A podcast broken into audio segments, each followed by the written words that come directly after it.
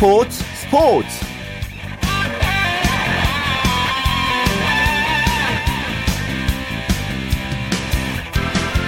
안녕하십니까. 일요일 스포츠 스포츠의 최시중입니다. 프로야구 FA 시장의 열기가 정말 대단하죠? 최대어인 강민호 선수가 원 소속 구단인 롯데와 4년 75억 원에 계약한 것을 시작으로 해서 본물 터지듯이 줄줄이 대박 계약 소식이 전해지고 있습니다. 장원삼 선수는 삼성과 이 4년 총액 60억 원의 도장을 찍었고요. 타구단 협상 첫날인 오늘 이 4년 계약을 기준으로 정근우와 이용규가 각각 총액 70억, 67억의 한화로 갔습니다.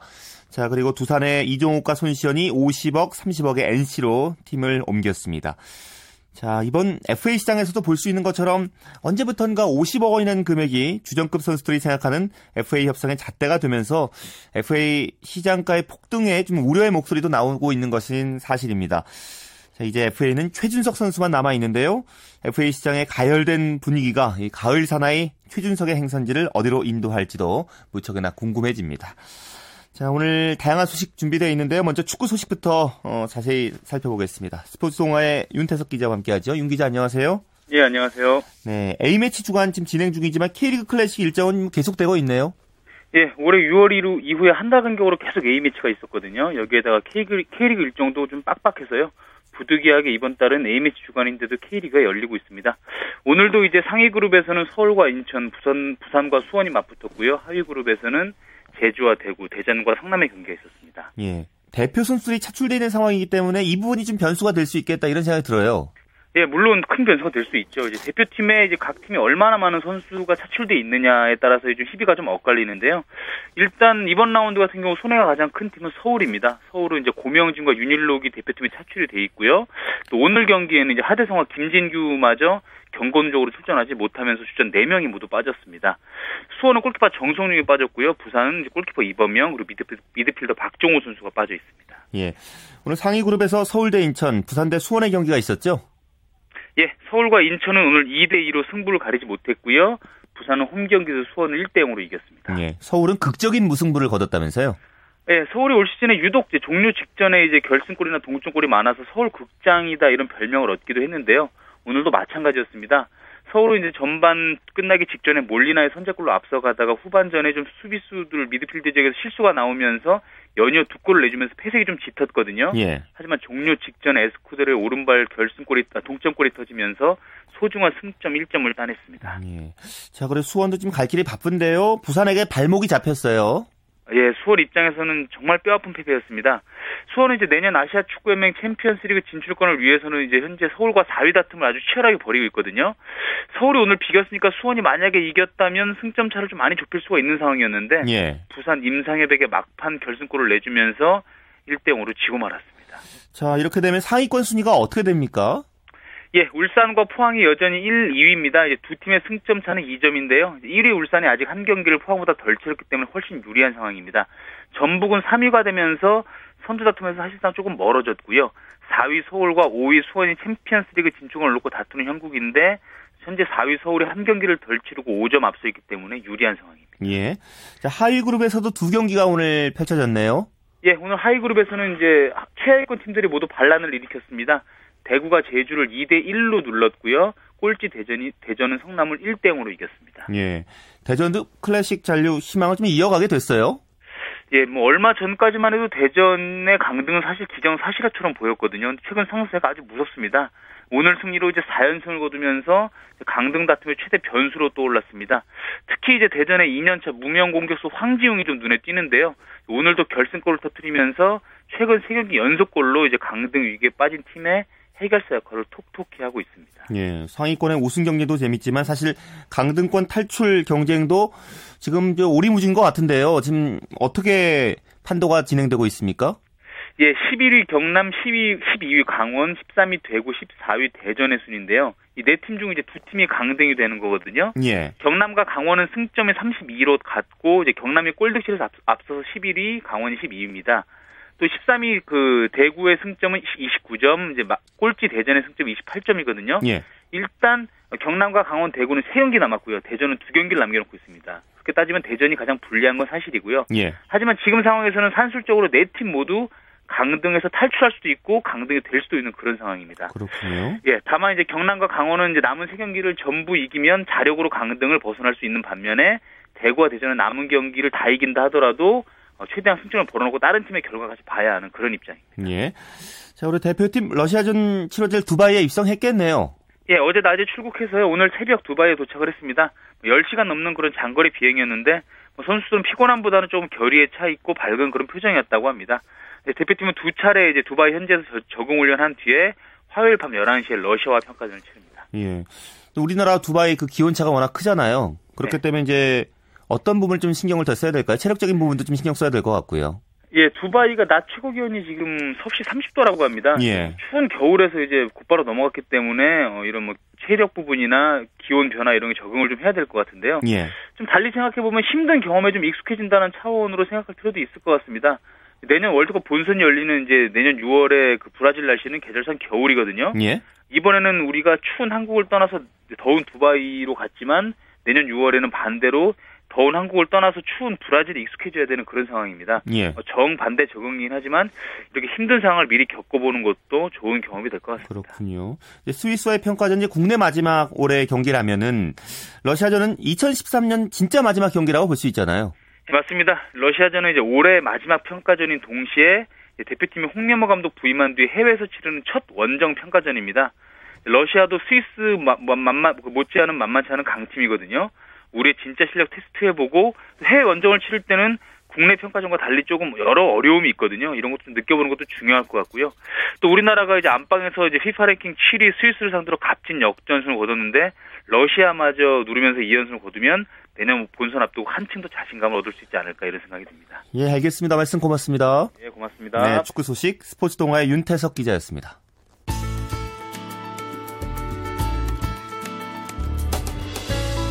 스포츠가 주는 감동과 열정, 그리고 숨어있는 눈물까지 담겠습니다.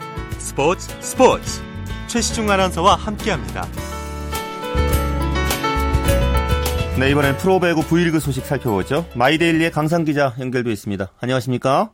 예, 안녕하세요. 자, 오늘 남자부 두 경기 있었는데요. 현대캐피탈 대 LIG 손해보험 경기가 예상보다 쉽게 끝났네요. 예, 그렇습니다. 오늘 천안 유관순 체육관에서는 현대캐피탈 스카이워커스와 LIG 손해보험 글레이터스가 맞대결을 벌였습니다. 현대캐피탈이 오늘 3대 0으로 완승을 거두면서 LIG의 연패 탈출에 제동을 걸었습니다. 예. LIG 손해보험 천안 가기 싫을 것 같아요. 뭐 천안 징크스가 있다면서요. 그렇습니다. LIG에게는 정말 무서운 천안 징크스가 있는데요. 오늘 경기 또한 LIG가 천안 경기 23연패의 사슬을 끊을 수 있을지에 가장 큰 관심이 모아졌는데요. 뜻대로 되지 않았습니다. LIG는 역대 현대캐피탈과의 경기에서 4승 51패로 또 절대 열세를 면치 못하고 있는데요. 예. 1세트를 25대 15로 따내면서 산뜻한 출발을 현대캐피탈이 보였고요. 2세트를 25대 22, 3세트 25대 21로 따내면서 그야말로 손쉽게 승리를 거뒀습니다. 예. LIG 손해보험 이제 첫 세트부터 말씀해 주신 것처럼 15점에 그치면서 고전을 했는데요. 어떤 면에서 제일 안 풀렸습니까? 예, 무엇보다 LIG는 초반 분위기를 완전히 넘겨줬습니다. 그 외국인 선수 토마스 에드가의 활약도 이전 경기만 못했고요. 1세트 13대 13에서 연속 4실점했는데 상대 공격을 전혀 막아내지 못했습니다. 또 13대 13까지는 잘 끌고 갔지만 이후 계속된 범실이 문제였고요. 예. 공격은 번번이 현대캐피탈의 블로킹에 막히면서 어려운 경기를 할 수밖에 없었습니다. 결국 뭐 높이에서 이 블로킹에서도 경기의 승부가 났다고 좀 봐야겠네요. 그렇습니다. 오늘 블로킹에서 승부가 났다고 봐도 과언이 아닌데요. 현대캐피탈은 블로킹 개수에서 12대 5로 LIG를 압도했습니다. 윤봉호와 최민호로 이어지는 센터라인의 활약이 좋았는데요.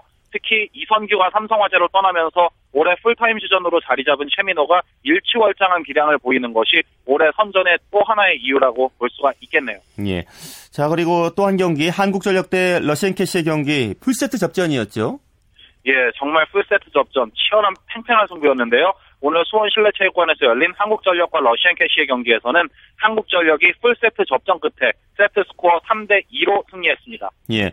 러시앤캐시는 이제 창단 첫 승리 기쁨을 좀 맛보나 했는데요. 첫 승이 무산됐습니다.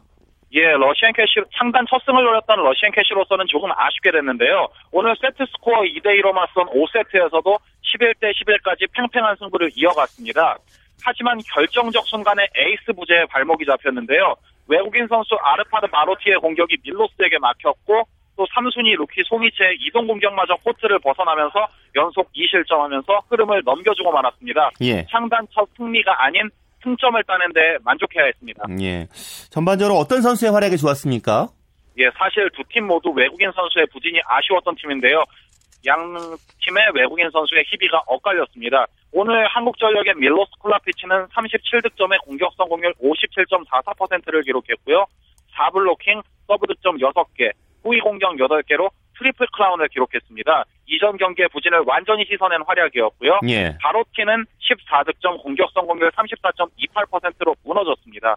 이 부분이 오늘 양 팀의 승부를 가른 하나의 요인이라고 볼 수가 있겠고요. 예. 토종 공격수들의 활약은 돋보였습니다. 그 올 시즌 루키인 한국전력 전광인과 러시앤캐시 송명근이 나란히 19점을 올리면서 슈퍼루키다운 매력을 뽐냈습니다. 예. 남자부 팀 순위가 어떻게 되나요? 예, 승점 10점의 대한항공이 남자부 선두를 달리고 있고요. 현대캐피탈과 우리카드는 나란히 승점 9점으로 각각 2위와 3위를 달리고 있습니다. 예. 승점 8점인 삼성화재가 4위, 나란히 승점 4점인 한국전력과 LIG가 5, 6위에 랭크되어 있고요. 아직 창단 첫 승을 신고하지 못한 러시앤캐시는 승점 1점으로 최하위에 처져 있습니다. 예. 여자부는 IBK 기업은행 대 도로공사의 경기가 있었네요. 예, 오늘 화성실내체육관에서는 디펜딩 챔피언 IBK 기업은행과 도로공사가 맞대결을 벌였는데요. 기업은행이 풀세트 접전 끝에 세트 스코어 3대 2로 승리했습니다. 힘겹게 기업은행이 승리를 따냈네요.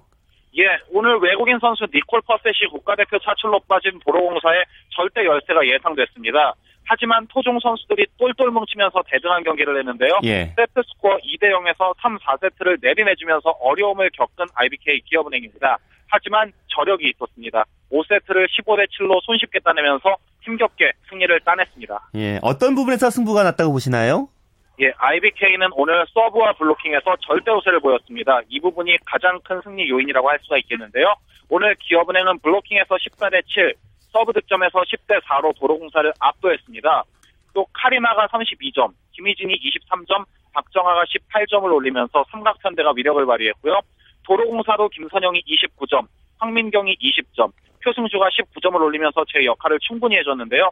디펜딩 챔피언을 상대로 승점 1점을 따는데 만족해야 했습니다. 예. 여자부 팀 순위도 정리해 볼까요? 예, 4전 전승으로 승점 10점을 기록 중인 IBK 기업은행이 부동의 선두를 달리고 있고요. 승점 6점인 도로공사가 2위입니다. GS칼텍스와 도로공사는 나란히 승점 5점을 기록 중인데 승수에서 앞선 GS칼텍스가 3위, 도로공사가 4위입니다. 승점 4점인 한국생명이 5위, 3점인 현대건설이 최하위인 6위에 처져 있습니다. 예, 알겠습니다. 말씀 고맙습니다. 예, 감사합니다. 네, 프로배구 V리그 소식 마이데일리의 강상 기자와 함께했고요. 이어서 농구 소식은 월간 루키의 조현일 기자로부터 살펴보겠습니다. 조 기자 안녕하세요. 네, 안녕하십니까. 자, 오늘 세 경기 있었는데요. 음, 관심을 좀 모았던 경기가 창원 LG 대 울산 모비스의 대결이었는데요. 네. 역시 뭐 점수차가 많이 나진 않았어요. 네, 아, 주 치열한 접전이 펼쳐졌는데요. 아, 창원 LG가 모비스를 꺾고 공동 2위로 올랐습니다. 아, LG는 홈인 창원 실내체육관에서 열린 모비스와의 경기에서 79대 72로 어, 신승을 거뒀습니다. 아, 오늘 경기 전까지 9승 4패로 3위를 달리던 LG가 아, 2위 모비스를 꺾으면서 두 팀은 나란히 10승 5패를 기록하게 됐고요. 예. 아, 특히 LG는 오늘 승리로 모비스전 7연패 늪에서도 빠져나오는 데 성공을 했습니다. 자, 오늘은 이 포인트 가드 싸움에서 승부가 났다, 뭐 이런 평가가 나오더라고요. 네, 맞습니다. 모비스는 주전 포인트 가드 양동근 선수가 아, 전날 울산에서 열린 SK전에서 발목 부상을 당하면서 어, 오늘 경기에 출전하지 못했습니다. 아, 반면에 LG는 친정을 상대로 맹활약한 김시래 선수의 존재감이 돋보였는데요. 아, 18득점에 3개 리바운드로 펄펄 날았습니다. 아, 특히 승부처였던 이 4쿼터에서만 김시래 선수가 8점을 올리면서 어, 해결사 기질도 함께 선보였는데요. 예. 아, 모비스로서는 김시래 선수를 제대로 제어하지 못해서 패한 경기라 해도 이 과언이 아닐 만큼 포인트 가드 싸움에서 열세를 면치 못했습니다. 자, 그 김시래 선수가 친정팀인 모비스에 제대로 비수를 지금 꽂았다는 얘기가 될 네. 텐데요.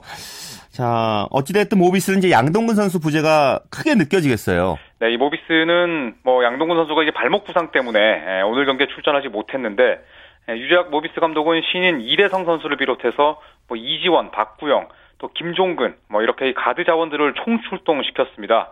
아, 이 가운데 이 가장 어린 이 신인 이대성 선수가 12득점에 7개 어시스트를 기록하면서 분전을 했지만 아, 4쿼터 초반에 5반칙으로 물러나면서 아, 승부의 추가 LG 쪽으로 급격히 기울고 말았습니다. 아, 양동근의 빈자리가 그 어느 때보다 크게 느껴진 오늘 경기였습니다. 예. 양동근 선수 부상 정도는 어떻습니까? 아, 이 어제 SK와의 경기에서 주희정 선수의 발등을 예, 밟았는데요. 아, 왼쪽 발로 주희정 선수의 발등을 밟으면서 또 착지하는 과정에서 이 오른쪽 발에도 그대로 충격이 가해졌습니다. 예. 아, 유장 모비스 감독은 오늘 경기에 앞서 이 발 뒤꿈치 쪽이 많이 부어있기 때문에 예, 완치까지는 한 달 정도로 예상하고 있다고 말을 했는데요. 뭐 당분간은 좀 결장이 불가피해 보입니다. 어, 그렇다면 이제 모비스는 시즌 초반에 위기를 맞았는데요. 네. 유재학 감독이 또 어떤 수로 위기를 묘면할지도 좀 궁금하네요. 네, 유작 감독이 뭐 아까도 말씀드렸지만 이대성과 김종근 또 이지원 선수 등을 돌려서 기용을 할 것이라는 아, 계획을 밝혔는데 아, 일단 그 중심에는 신인 이대성 선수가 있습니다. 아, 뭐 물론 뭐 양동근의 공백을 100% 메울 수는 없겠지만 풍부한 활동량을 갖고 있고요. 또 이 하프코트 공격에서 어느 정도 어, 경기를 조율할 수 있는 어, 그런 능력을 갖고 있습니다. 예. 아, 그리고 또 패싱 센스가 좋은 함지훈 선수의 존재도 든든하고요. 이 과거에 모비스가 양동근 선수가 군에 입대했을 때에도 그 공백을 또 훌륭히 메운 바 있거든요. 어, 양동근 없는 모비스도 뭐 유재학 감독의 지도력이라면 충분히 예, 강세를 유지하지 않을까 싶습니다. 예. 자, 그리고 고양 오리온스는 오늘 4연승 기록했습니다. 네, 어, 이 고향에서 열린 오리온스와 전자랜드의 경기에서 오리온스가 75대 67로 승리하면서 4연승 상승세를 이어갔습니다. 아, 오늘 승리로 오리온스는 7승 8패로 KCC와 더불어 공동 5위로 올라섰고요. 패한 전자랜드는 3연패 늪에 빠지면서 6승 9패가 됐습니다. 아, 순위도 7위로 떨어지면서 올 시즌 최대 위기에 놓이고 말았습니다. 예. 오리온스가 좀 달라졌어요. 네, 많이 달라졌죠. 어, 그동안 오리온스의 공격이 좀 많이 답답했던 것이 사실인데요. 이 포인트 가드가 아닌 이 포워드 자원인 김동욱 선수의 볼 소유 시간이 지나치게 길었고요. 아, 이에 따라서 전태풍이나 최진수 같은 공격력 좋은 선수들의 장점이 사라지는 장면이 종종 나왔습니다. 예. 아, 이에 추일승 감독은 최근 들어서 김동욱 선수의 역할을 줄이는 대신에 아, 신인 포인트 가드인 이 한호빈 선수의 볼 소유 시간을 큰 폭으로 늘렸고요. 아, 그러면서 전태풍을 주 득점원, 즉 슈팅 가드 포지션으로 활용을 하고 있는데 아, 이러한 라인업 변화가 상승세 최대 원동력이 됐습니다. 예. 자, 서울 삼성 대 전주 KCC 경기는 어떤 결과가 나왔습니까? 네, 삼성의 상승세도 무섭습니다. 아, 삼성은 이번 시즌 최다인 8,326명의 홈 관중 앞에서 KCC를 68대 60으로 물리치면서 5연승을 달렸습니다. 아, 오늘 승리로 삼성은 전자랜드와 공동 7위로 뛰어오르면서 중위권 진출의 청신호를 밝혔고요. 예. 패한 KCC는 5연패 늪에 빠지고 말았습니다. 예. 삼성도 말씀해 주신 것처럼 최근에 분위기가 좋아요. 계속 연승 중이잖아요. 네, 최근 5연승을 달성을 했는데요. 어, 지난해 12월 14일 SK전을 승리한 이후에 약 11개월 만에 5연승입니다. 예. 아, 마이클 더니건 효과라 해도 과언이 아니, 아, 과언이 아닐 정도인데요. 음, 개막 두 경기 만에 이 발가락 부상으로 팀을 이탈했던 더니건 선수가 복귀한 이후에 삼성이 거짓말처럼 살아나기 시작했습니다. 이 더니건의 장점이 이타적인 플레이 성향을 갖고 있다는 것인데요. 예. 이 더니건이 골밑 중심을 확실하게 잡아주면서 뭐 이정석이나 차재영 뭐 이런 그간 다소 부진했던 토종 선수들도 동반 활약을 펼치면서 삼성의 연승을 이끌고 있습니다. 그렇군요. 오늘 여자 프로농구 경기도 있었죠? 네, 전년도 우승팀에 빛나는 우리은행이 삼성생명을 72대 54로 대파하고 3연승을 달렸습니다. 아, 홈에서 1승을 추가한 우리은행은 삼성생명을 3연패 늪에 빠뜨리는 동시에 단독 선두로 올라섰는데요. 아, 국가대표이자 팀의 에이스라 할 수 있는 이명희 선수가 17점을 몰아넣었고요. 이적생 이선화 선수도 16득점, 3리바운드로 지원 사격을 했습니다. 에, 반면 삼성생명은 전반 단 24득점에 그치는 등 3경기 연속 이 빈공을 보인 끝에 3연패를 떠안고 말았습니다. 예, 알겠습니다. 말씀 잘 들었습니다. 네, 감사합니다. 월간 루키의 조현일 기자였습니다.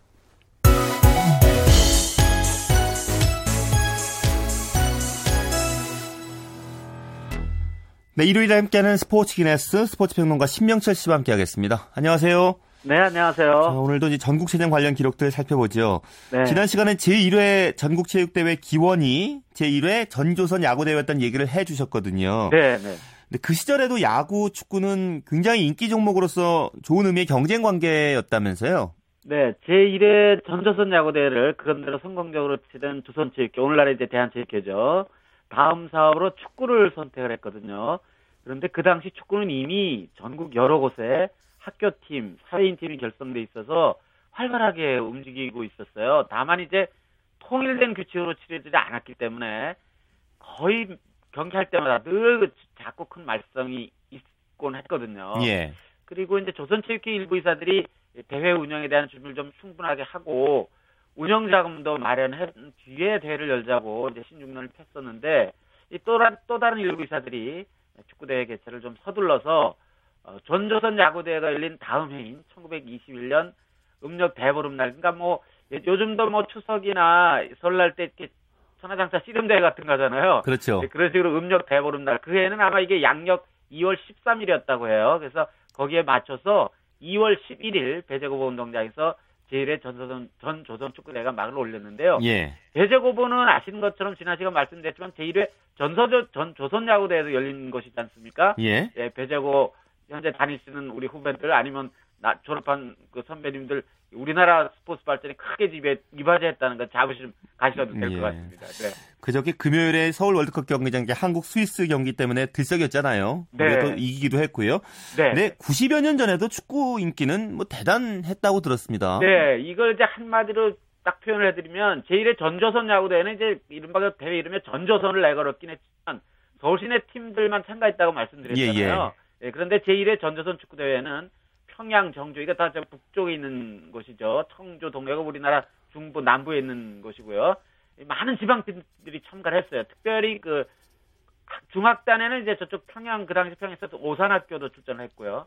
이 청년단에 출전한 팀들을 보면 숭실구락부, 평양무호단, 전평양축구, 동래구락부 이 부산 쪽이죠. 예. 청주 청년회, 천도교 청년회, 한성은행, 연희구락부, 배재구락부, 반도구락부, 불교청년회 정말 다양한 지역팀도 있고 뭐 회사팀도 있고 좀 다양한 팀들이 전국에서 11개 팀이나 출전했어요. 예. 예, 그리고 여기서 이제 또 하나 말씀드리면 지난 시간에도 말씀드렸었는데 여기서 이제 구락부는 그 클럽을 의미하는 겁니다. 그렇죠. 네. 확실히 좀 규모가 달랐네요. 네, 근데 그 야구 대회 그 입장료 수입이 괜찮았다고 말씀해 주셨잖아요, 네, 지난주에. 네, 네. 이 대회도 입장료 받았습니까? 네, 이 대회 입장에는 야구 대회 두 배인 성인 20전, 어린 10전이었다고 해요. 예. 근데 야구 대회는 비교가 안 될 만큼 많은 인파가 몰려들었고 입장 수입도 뭐 대단했다고 합니다. 그, 그 시절에는 아마 그 출신 그 이, 패셔니스타들이 아마 그 두루마기를 걸치고 모자를 썼던 아, 모양이에요. 예. 남자분들이 그래서 그런 멋쟁이 청년들이 관중들 가운데 굉장히 많이 눈에, 눈에 띄었다고 하고요. 예. 그리고 그 대회에서도 야구처럼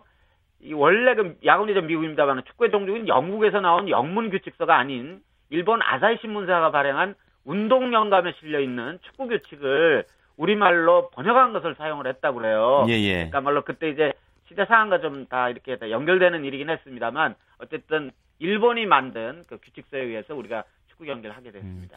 뭐 규모는 컸지만 그래도 처음 치른 대회니까요. 뭐 네. 이런저런 좀 잡음 좀 있었을 것 같아요. 아, 그럼요. 뭐 요즘도 뭐 동네 축구도 이제 심판 판정 문제로 계속 티격태격하지 않습니까? 그렇죠. 예, 공식적인 대회를 제대로 치러본 경험이 없었기 때문에 심판도 권위가 없고 선수들도 제멋대로 경기 규칙을 이제 자꾸 자기 위주로 해석을 하려고 하지 않았겠습니까? 예, 그러니까 분규가 끊이지 않았는데요. 당시에는요 대진표로 대진표도 미리 짜두지 않고 경기를 했다고 그래요. 예. 경기하고 나서 또 제비 뽑아 또 대진 맞추고 이랬다고 그랬으니까 운영 미숙이 어느 정도인지는 대충 이제 짐작할 만한데요. 예. 어, 대회를 앞두고 출전 선수들한테 경기 규, 규칙서도 나눠주고 또 서울에서는 강습회까지 가졌지만 특히 옵사이드 반칙에 대한 말썽이 정말 많았다고 합니다. 그런데 뭐 옵사이드 판정 문제는 요즘도 말썽이지 않습니까? 그렇죠. 예, 가까운 예로 지난 금요일 우리가 뭐 스위스하고 있습니다만 우리가 스위스하고 2006년 독일 월드컵 때 맞붙었을 때도 그때 옵사이드 판정 문제가 있었잖아요. 그렇죠. 예, 그 시, 그러니까 90여 년 전에는 얼마나 이 옵사이드 문제로 티격태격했겠습니까? 이건 뭐 그냥 대충 상상할 수 있는 일인 것 같습니다. 네. 지금은 그래도 비디오 판도 그래도 우리끼리는 볼 수는 있으니까. 예. 네, 네, 네. 예, 알겠습니다. 그래서 이제 심판 문제 때문에 대회 2일째 그 인천에서 서병희 씨를 불러서 심판 맡겼다 뭐 이런 얘기가 있더라고요. 네, 이분이 그 우리나라 축구사 초반기에 그 아주 크게 이름이 나오는 분인데요. 예, 예. 예, 이 서병희 씨, 서병희 선생은 그 조선체육회 창립 발기인 가운데 한 명이기도 하고요. 그 시절에 영국 런던에 유학을 다녀왔으니까 얼마나 그 앞선 선각자였겠습니까? 그렇죠. 그리고 영국 런던의 킹스 칼리지에 다닐 때 실제로 또 축구도 했다고 그래요.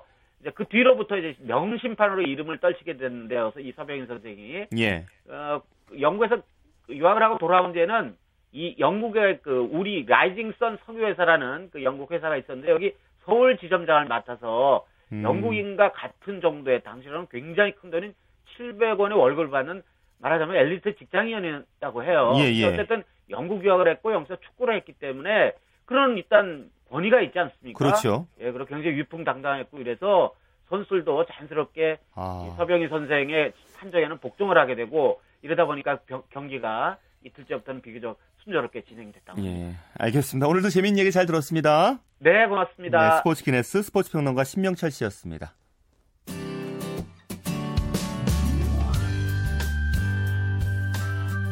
스포츠를 듣는 즐거움. 스포츠, 스포츠. 최시중 아나운서와 함께합니다.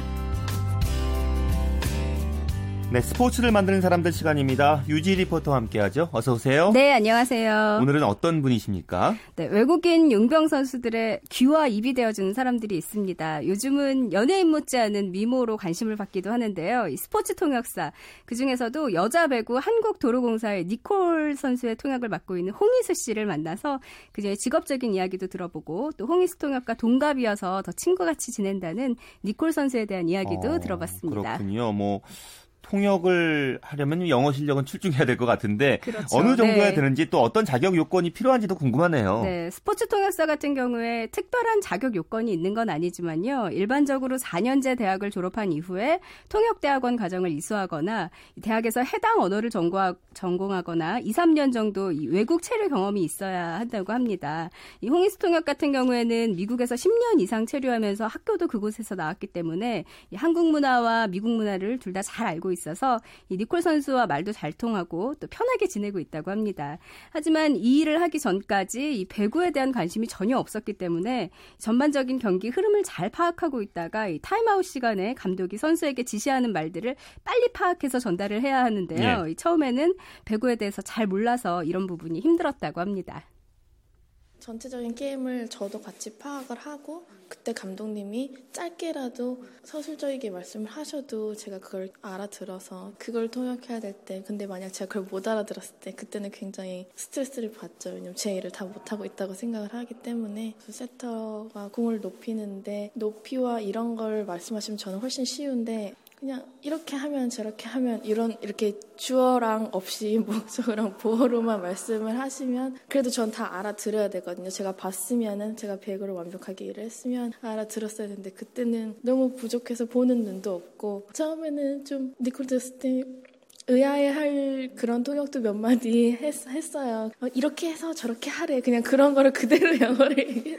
저는 입장에서 어떻게 할 수 없으니까 그렇게 했는데 어, 그래서 이제 더 유심히 봐야죠. 이제 어떻게 흘러가는지 감독님이 무슨 말씀을 하시려는 건지. 처음엔 당황 많이 했겠네요. 이렇게 해서 네. 저렇게 그랬으니까 이제 배구를 많이 알게 됐을 것 같은데요.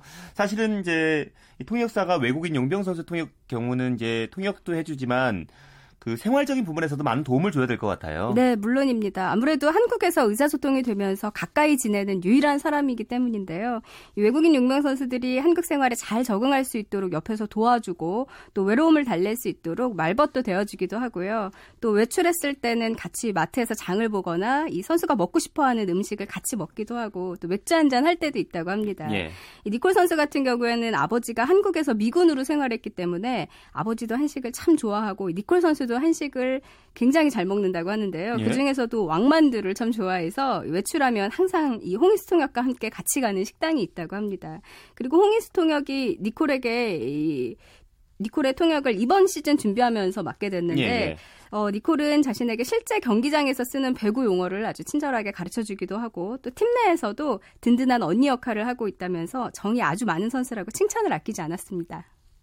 너무 용어가 많아서 어떤 사람들은 그러니까 거의 이젠 안 쓰는 용어도 있고 제가 엄청나게 많은 용어를 뽑아가지고 그걸 다 외우려고 하니까 이제 니코 제가 니코한테 하루는 이제 스트레칭 할 때 물어봤어요. 어떤 거 안 써? 이렇게 해가지고 빼고 빼고 빼고 해가지고 니코랑 저랑 이제 말하면 딱딱 통하는 그러니까 니코를 이제 한국말 여기서 1년을 했기 때문에 한국말도 조금 익숙하거든요. 가운데 이런 건 알아듣거든요. 그런 건 이제 제가 영어로 해야 될지 한국말로 통역을 해줘야 될지 잘 모를 정도로 많이 도와주고 니콜은 우선 너무 털털하고요. 그러면서도 굉장히 정이 많다고 해야 되나? 제 선수들이 이제 잘 안 되는 부분이 있거나 이러면은 니콜이 직접 가가지고 이렇게 이렇게 해야지 이렇게 하면서 기운을 북돋아주면서 괜찮아 뭐 잘할 수 있어 뭐 이런 식으로 이제 응원을 해주면서 토닥여주니까 아무래도 든든한 버팀목이라고 생각을 합니다.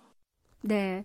이 각 구단마다 사실 통역사들 미모가 화제가 되기도 최근 하는데요. 화제잖아요. 예, 예. 네. 이 홍익수 통역에게 저도 그 부분에 대해서 물어봤더니, 어, 본인은 굉장히 긍정적으로 생각한다는 얘기를 했고요. 예. 하지만 미모보다는 실력으로 인정받기 위해서 요즘 시즌 앞두고 많은 경기 영상을 찾아보면서 니콜에게 좀 더 도움되는 통역사가 되기 위해 노력하고 있다는 얘기를 했습니다. 팀에서는 이제 제가 화장도 안 하고 이렇게 막 편하게 너무 편하게 나가면 안 된다고 하더라고요. 그래서 어느 정도는 깔끔한 모습으로 가려고 하고 그리고 배구 팬들 중에서 미녀 통역사들이나 뭐 통역사 이런 말들로 사람들의 관심을 끈다는 거에 대해서 좋아하시는 분들도 있을 테고 굉장히 실력 위주인 스포츠 세계에서 그런 게 무슨 소용이냐라고 말씀하시는 분들도 많은데 순간적인 관심이니까 어쨌든 통역사는 저희는 그냥 저희 일이 이제 통역을 하는 거고 그 이제 통역사 로 인해서 다른 선수들이 훨씬 만약에 좋은 모습을 보여줄 수 있는 계기가 된다면은 그게 훨씬 낫다고 생각을 하고요. 여기 안에서의 꿈은 이제 일 잘한다는 소리 듣는 통역사 되고 싶고요. 니콜도 앞으로 이제 경기가 치는 날도 있고 이기는 날도 있을 텐데 그때 많이 이제 도와주면서 힘들 때 옆에 있어주고 친구같이 편하게 그런 통역사가 되고 싶습니다. 네, 오늘 스포츠를 만드는 사람들은 스포츠 통역사에 대한 얘기를 나눠봤습니다. 유지 리포터 수고하셨습니다. 네, 고맙습니다.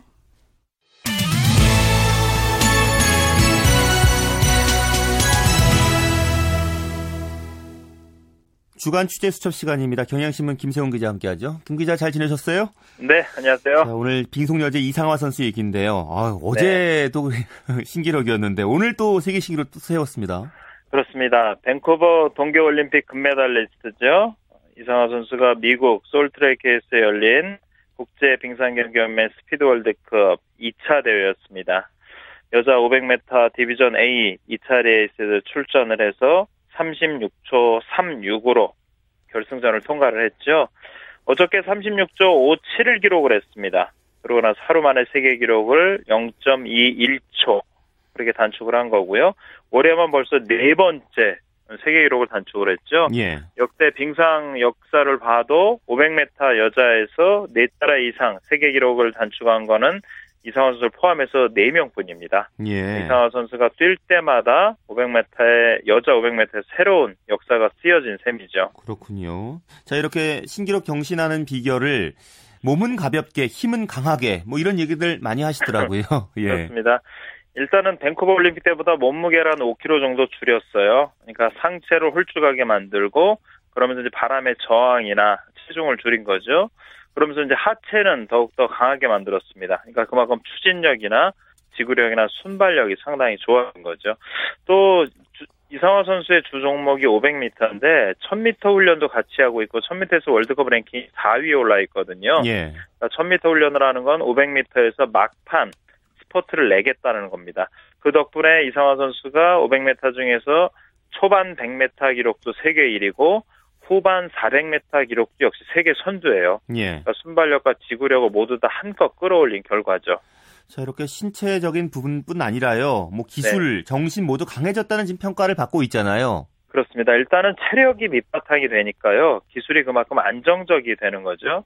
계속 끝까지 처음부터 끝까지 낮은 제사를 유지를 하면서 스케이트질을 고르게 할 수 있다는 거고요. 코너기나 뭐 직선이나 코스에 상관없이 항상 이제 균등한 기량을 뽐낼 수 유지할 수 있다는 것도 있고 또 계속 대회를 치르게 되면서 성적도 나게 되고 하면 자신감도 붙고 담력도 계속 생기고 하거든요. 예. 그러니까 뭐 몸도 물론 좋아졌지만 기술도 그만큼 신체가 강해진 걸 바탕으로 더 안정적으로 변했고 또 그러면서 쌓이고 한 자신감이 또그 정신력이 강한 무장으로 연결되고 있는 거죠. 예. 정말 대단하다는 것이 이제 선수들이 올림픽에서 금메달 따면 사실 조금 네. 해이해질 수도 있잖아요. 그렇습니다. 그런데 다시 또 올림픽 챔피언 되겠다는 각오로 이렇게 초심으로 돌아가서 이제 그 체중도 좀 줄이고요. 이렇게 네. 하체 운동도 열심히 하고 뭐 대단하다는 생각이 들어요. 그렇습니다. 지금 뭐 사진을 이렇게 보면 이상화 선수 하체 사진만 모아서 뭐 팬들이 놓은 올려놓은 것도 있고 한데 예. 사실 이상화 선수도 조금 더 예쁘고 날씬하게 보이고 싶은 게 아마 여자의 마음일 거예요. 근데 이제 운동 선수니까 그거보다 운동을 먼저 해야 된다라고 해서 지금 뭐 상당히 열심히 하고 있는데요. 말씀드린 대로 올림픽이나 이렇게 큰 무대에서 성과를 올리고 나면 그다음부터는 허무해지고 뭐 자기 만족감도 생기고 안일해지고 나태해지고 하거든요. 예. 그래서 그걸 다시 한번 극복하고 세계 정상을 지키려면 더 많은 노력과 더 많은 절제가 필요합니다. 그러니까 이런 얘기를 할 수가 있어요. 세계 정상에 한 번 오르는 거는 할 수 있지만 우리가 어떤 업적을 놓고 위대하다 그러고 볼 때는 정상을 여러 번 지킬 때거든요. 이상화 선수가 4년 전에 3년 전에 올림픽 금메달을 따고 또 잠깐 주춤한 적이 한 1년 있었는데 예. 그걸 다시 극복을 하면서 세계 기록을 4번이나 세우고 올림픽 맞을 수 있다는 거 그것만 해도 뭐 엄청나게 정신적으로 노력을 했다는 거죠. 그렇죠. 뭐 특히 결과보다는 과정을 중시하는 자세도 스포츠뿐 네. 아니라 세상 모든 일에 적용되는 거잖아요. 그렇습니다. 뭐 이상호 선수도 그런 얘기를 했어요. 너무 결과에 연연하다 보니까 내 몸이 망가진다 이런 표현을 썼는데 그 목적이라고 하면 사실 크게 두 가지가 있습니다. 그러니까 결과를 내기 위해서 뭐 영어를 좀 쓴다고 하면 아웃컴 골이라는 게 있는데요. 그러니까 결과만 너무 연연하는 것보다는 과정의 목표, 그러니까 프로세스 골에 충실하는 자세, 그게 바로 좋은 결과로 이어지는 거죠. 그러니까 많은 사람들은 결과를 얻기 위해서 결과에 연연하기 위해서 노력해야 된다라고 하는데 세계적인 선수라 되면은 운동을 열심히 하고 과정을 충실하게 하면 좋은 결과는 보산물이며 예. 선물이다. 이렇게 생각을 하죠. 정말 진정한 스포츠맨십이라고 볼 수 있는데요. 소치 네. 올림픽까지 일정 어떻게 됩니까? 네, 일단 이성화 선수가 앞으로 한 세 차례, 네 차례 정도 뭐 국제대회에 나설 것 같아요. 일단 12월 초에 카자흐스탄에서 월드컵 3차 대회가 열리고 이어서 베를린에서 4차 월드컵이 있게 되거든요. 예. 이두 대회가 소치 올림픽 출전 자격이 이제 주어지는 대회입니다. 이상화 선수가 1, 2차 월드컵에 잘했으니까 3, 4차 월드컵도 뭐 무난히 출전권을 따낼 거라고 보고요. 특히 올림픽을 앞두고 하는 올림픽 모의고사는 내년 1월에 일본 나가노에서 스프린트 세계 선수권 대회가 열립니다. 이 대회가 1000m 두 번, 500m 두 번 이렇게 따면 이게 뛰면서 세계에서 가장 빠른 스프린트 선수를 뽑는 대회거든요. 예. 그러니까 올림픽에 앞두고 올림픽을 한 달 앞두고 이상화 선수의 컨디션이나 몸 상태를 점검할 수 있는 아주 좋은 기회죠. 예. 이제 뭐 부상 당하지 않고 컨디션 계속 유지하는 것이 중요하겠네요. 그렇습니다. 지금 상태에서는 뭐 컨디션이 워낙 좋으니까요. 예, 예, 예. 다치지 않는 게 최고입니다. 근데 다치지 않는다고 안 다치지 말아야 된다고 훈련을 살살 하거나 훈련량을 줄이면 그만큼 컨디션이 떨어져요. 예. 그러니까 부상에 대한 뭐 우려나 뭐 심한 걱정 말고 지금처럼 해온 것처럼 훈련 열심히 그렇게 해야 되고요. 뭐 컨디션이 좋을 때도 있고 나쁠 때도 있습니다. 근데 이걸 너무 걱정해서 야 지금 너무 좋은데 나중엔 안 좋으면 어떡하냐 이런 걱정 말고 순간순간 최선을 다하고 순간순간 최고 컨디션을 보여주겠다로 노력하는 거 그게 가장 좋은 방법이죠. 예, 알겠습니다. 워낙 이상한 선수 멘탈과 정신력이 좋으니까요. 좀 기대해봐도 좋을 것 같습니다. 아, 그럴 것 같습니다. 예, 말씀 고맙습니다. 네, 고맙습니다. 네, 김세훈의 주간 취재 수첩이었습니다. 중국 오픈 슈퍼시리즈 프리미어 배드민턴 대회에서 이용대 유연성 조가 남자 복식 우승을 차지했다는 스포츠 소식도 있습니다. 오늘 준비한 소식은 여기까지입니다. 평일 스포츠 스포츠는 9시 35분부터 이광용 아나운서와 함께 하시고요. 저는 다음 주말에 또 뵙겠습니다. 함께 해 주신 여러분 고맙습니다. 지금까지 스포츠 스포츠 저는 최시중이었습니다.